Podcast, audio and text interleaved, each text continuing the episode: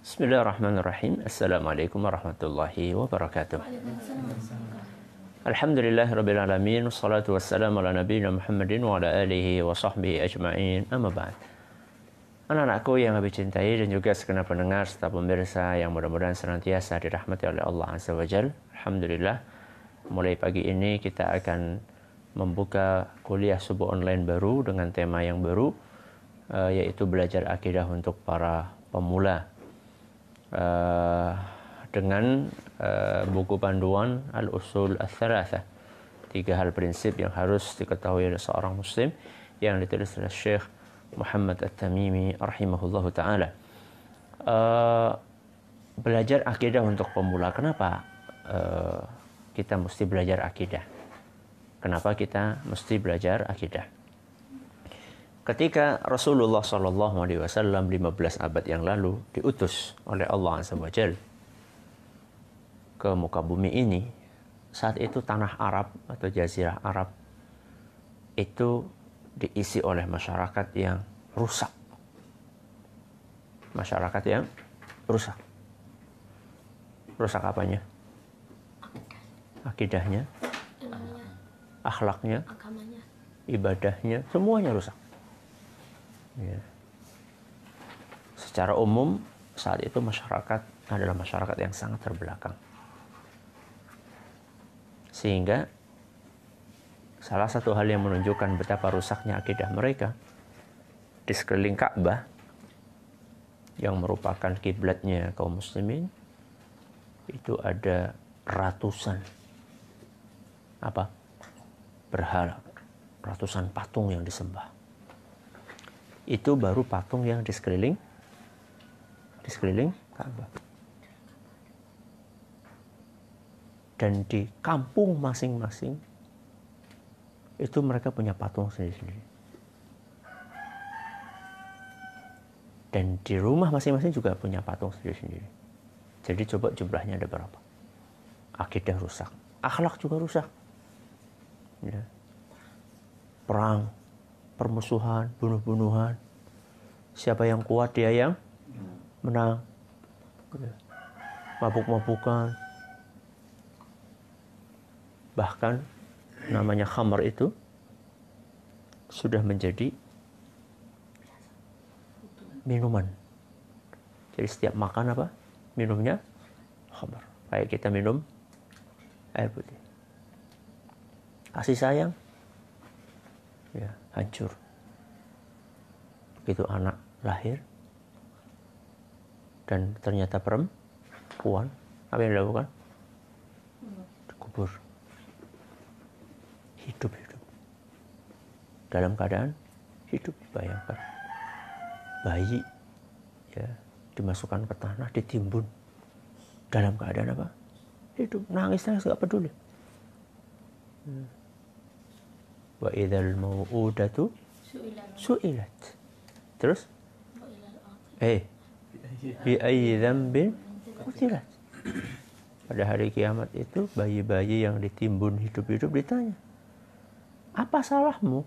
Kok bisa dibunuh? Bi ayyi dzambin qutilat. Apa dosamu kok kamu dibunuh? Pokoknya rusaklah. Ya. tapi ternyata dalam 23 tahun mereka berubah total. Dalam berapa tahun? 23 tahun. Mereka berubah total menjadi masyarakat yang baik akidahnya, baik akhlaknya, baik ibadahnya, dan seterusnya. Mereka menjadi manusia-manusia yang manut, nurut sekali dengan Allah Azza wa Jalla. Tadi kita sampaikan bahwa orang-orang Arab itu rata-rata mereka hobinya minum khamr. Begitu diturunkan ayat yang mengharamkan khamr, langsung mereka tinggalkan. Diceritakan saat itu lorong-lorong jalan-jalan yang ada di Madinah itu becek semua. Karena apa? Hujan? Bukan. Karena karena mereka punya dream-dream. Bayangkan, nyimpen homer pakai apa? Dream tong. Punya dream-dream besar isinya homer. Begitu turun ayat di halaman homer, mereka tumpahkan itu. Di mana? Jalan-jalan. Sehingga becek jalan-jalan Madinah. Yang lebih uh, menakjubkan adalah saat diharamkan khamr itu kan Rasulullah SAW kan mengutus seorang sahabat untuk memberikan pengumuman keliling. Nah, dulu kan belum ada apa? Belum ada.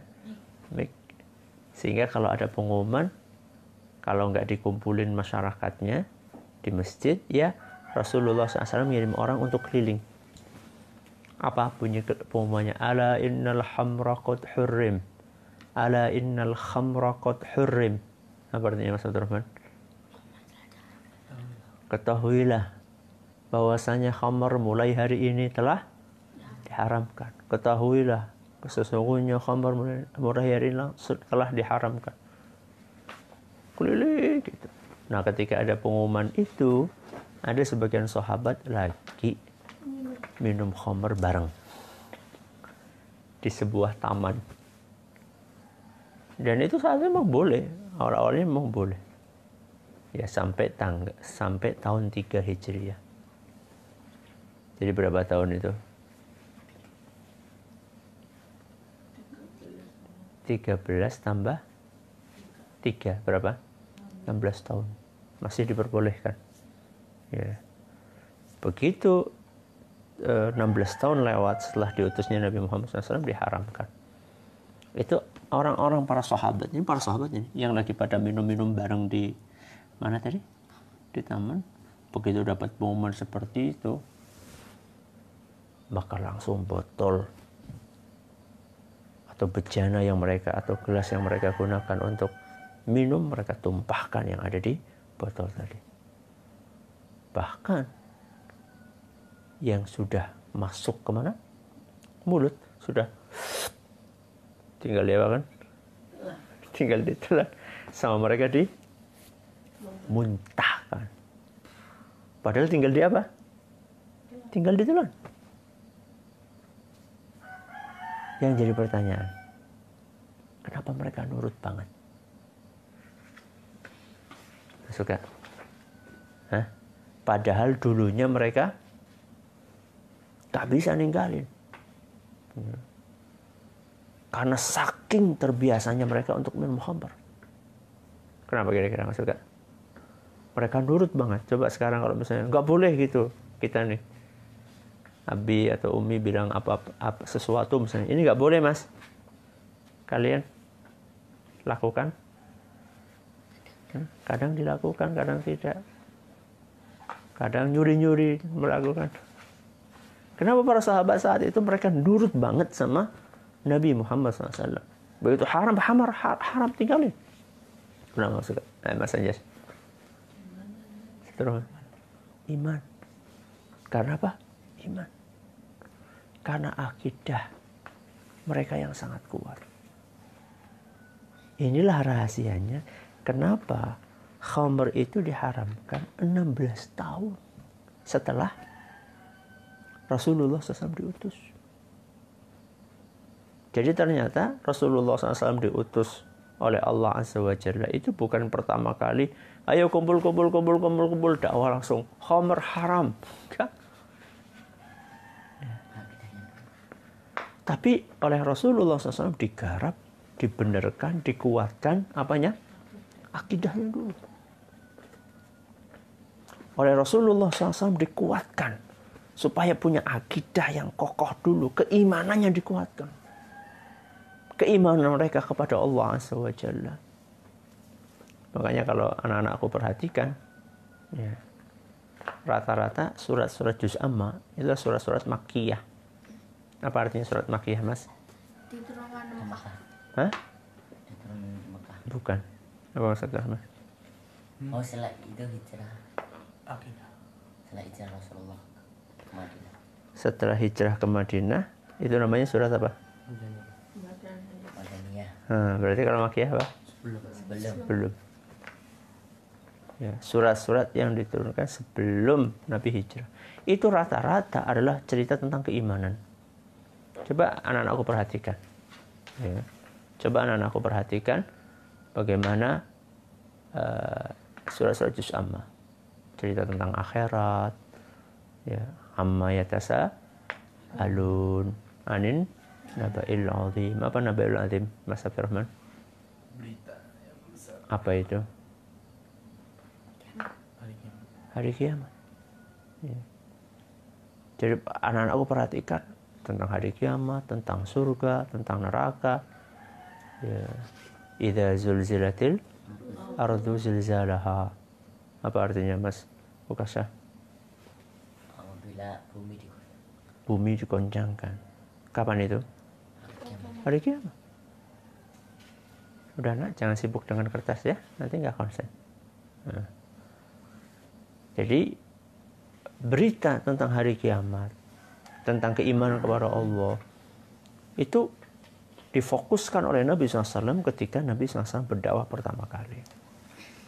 Dijelaskan tentang akidah, tentang keimanan, dikuatkan. Sehingga begitu turun syariat apa pun, ini harus dikerjakan, ini harus ditinggalkan. Mereka pun segera melakukannya. Makanya penanaman akidah itu sangat penting dalam kehidupan kita. Dan yang namanya akidah itu bukan hanya sekedar menghafalkan rukun iman ada rukun iman kok lima rukun iman ada enam bukan sekedar itu bukan sekedar sebutkan rukun iman. Pertama kedua ketiga bukan hanya sekedar itu yang namanya akidah. Akidah itu bukannya sekedar dihafal tapi akidah itu diyakini. Setelah diyakini kemudian dipraktekkan dalam kehidupan keseharian. Ya itulah akidah. Ya. sehingga ketika orang akidahnya sudah kuat ke mana pun dia berada dia merasa diawasi oleh Allah Azza wa Jalla. Sehingga tidak ada yang namanya nyuri-nyuri umpet-umpetan. Kalau ada abi ada umi nggak melakukan. Kalau ada abi, eh, kalau ada abi umi melaku, eh, nggak melakukan. Kalau nggak ada melakukan. Enggak. Karena akidahnya sudah kuat maka yang dijadikan oleh dia sebagai utama pikiran utama adalah saya diawasi sama Allah. Saya di pondok diawasi sama Allah. Saya di perpustakaan diawasi sama Allah. Saya di luar rumah diawasi sama Allah. Saya di perjalanan di mobil diawasi sama Allah. Di mana pun saya berada, saya diawasi oleh Allah Azza wa Jalla. Ya, itulah yang namanya keimanan. Itulah yang namanya akidah. Ya. Sehingga yang kita dapatkan para sahabat itu adalah manusia-manusia yang luar biasa dalam ketakwaannya kepada Allah SWT. Nah, anak-anakku dan para pendengar serta pemirsa, belajar akidah itu butuh tahapan. Belajar akidah itu butuh tahapan. Udah ya nak? Yang fokus ya belajarnya ya, Mas Abdurrahman, Mas Ukasha. Dari tadi mainan terus? Ya? Sudah berapa kali diingatkan sama Abi? Ya, yang besar harus jadi contoh. Ya. Jadi contoh buat yang lainnya. Malah lebih tenang Mas Anjasah dari tadi. Jangan diulangi lagi ya. Jadi Rasulullah Shallallahu Alaihi Wasallam ketika beliau berdakwah, beliau memfokuskan kepada akidah. Kenapa demikian? Karena akidah adalah pondasi. Sebuah bangunan itu akan kuat ketika apa? Pondasinya kuat. Sekarang uh, ini mejanya Abi ini. Ini kalau kita miringkan seperti ini maka dia akan jatuh. Kenapa? Karena tidak punya apa? Pondasi. Ya. Akan jatuh. Berbeda dengan rumah ini, temboknya. Coba kalian dorong. Ya. Kalau kalian dorong sekuat tenaga pun tidak akan apa? Jatuh, tidak akan hancur, tidak akan roboh. Berbeda dengan kayu ini. Kayu ini, ketika dia nggak punya pondasi, maka dia mudah sekali untuk dirobohkan. Sekarang kenapa banyak ya anak-anak pemuda-pemuda di zaman ini menghadapi masalah kecil dia stres pasang status galau ya susah ya cuma karena diejek sama temennya kemudian murung mengunci diri di kamar berhari-hari. Kenapa? Mereka begitu mudah terbawa. Mereka begitu mudah hanyut ketika teman-temannya lulusan pada ngajak untuk uh, nyoret-nyoret apa? Baju. Baju. Terus? Apa ini? Nyemprot. Nyemprot. Apa yang disemprot ya baju ya.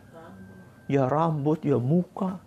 Kemudian pada pawe eh, kebut-kebutan nutup jalan. Kenapa mereka mudah sekali terbawa? Karena mereka nggak punya pondasi yang kuat. Ya. makanya penting sekali kita untuk belajar akidah. Ya. belajar akidah yang benar itu penting sekali. Dan belajar akidah itu memang ada tahapannya. Tidak ujuk-ujuk langsung pakai buku yang tebal ini buku yang kita nanti insya Allah akan pelajari. Ini paling cuma berapa halaman? Paling sekitar 30 halaman bahasa Arabnya. Hmm. Karena nanti dihafal ya ini. Karena cuma sedikit kita hafal paling sehari satu halaman, sehari satu halaman. Ya. Dan nanti disetorin ya di awal kajian nanti setoran. Ya. Makanya aplikasi tadi satu halaman ini dihafalkan. Ya. Eh, buku ini insya Allah kita akan jelaskan eh, pada pertemuan berikutnya insya Allah beserta dengan biografi singkat dari penulis eh, buku ini. Mudah-mudahan apa yang kita pelajari bermanfaat buat kita semuanya. Wallahu taala a'lamu bisawab kita tutup dengan membaca subhanakallahumma wa bihamdika asyhadu an la ilaha illa anta astaghfiruka wa atubu ilaik. Assalamualaikum warahmatullahi wabarakatuh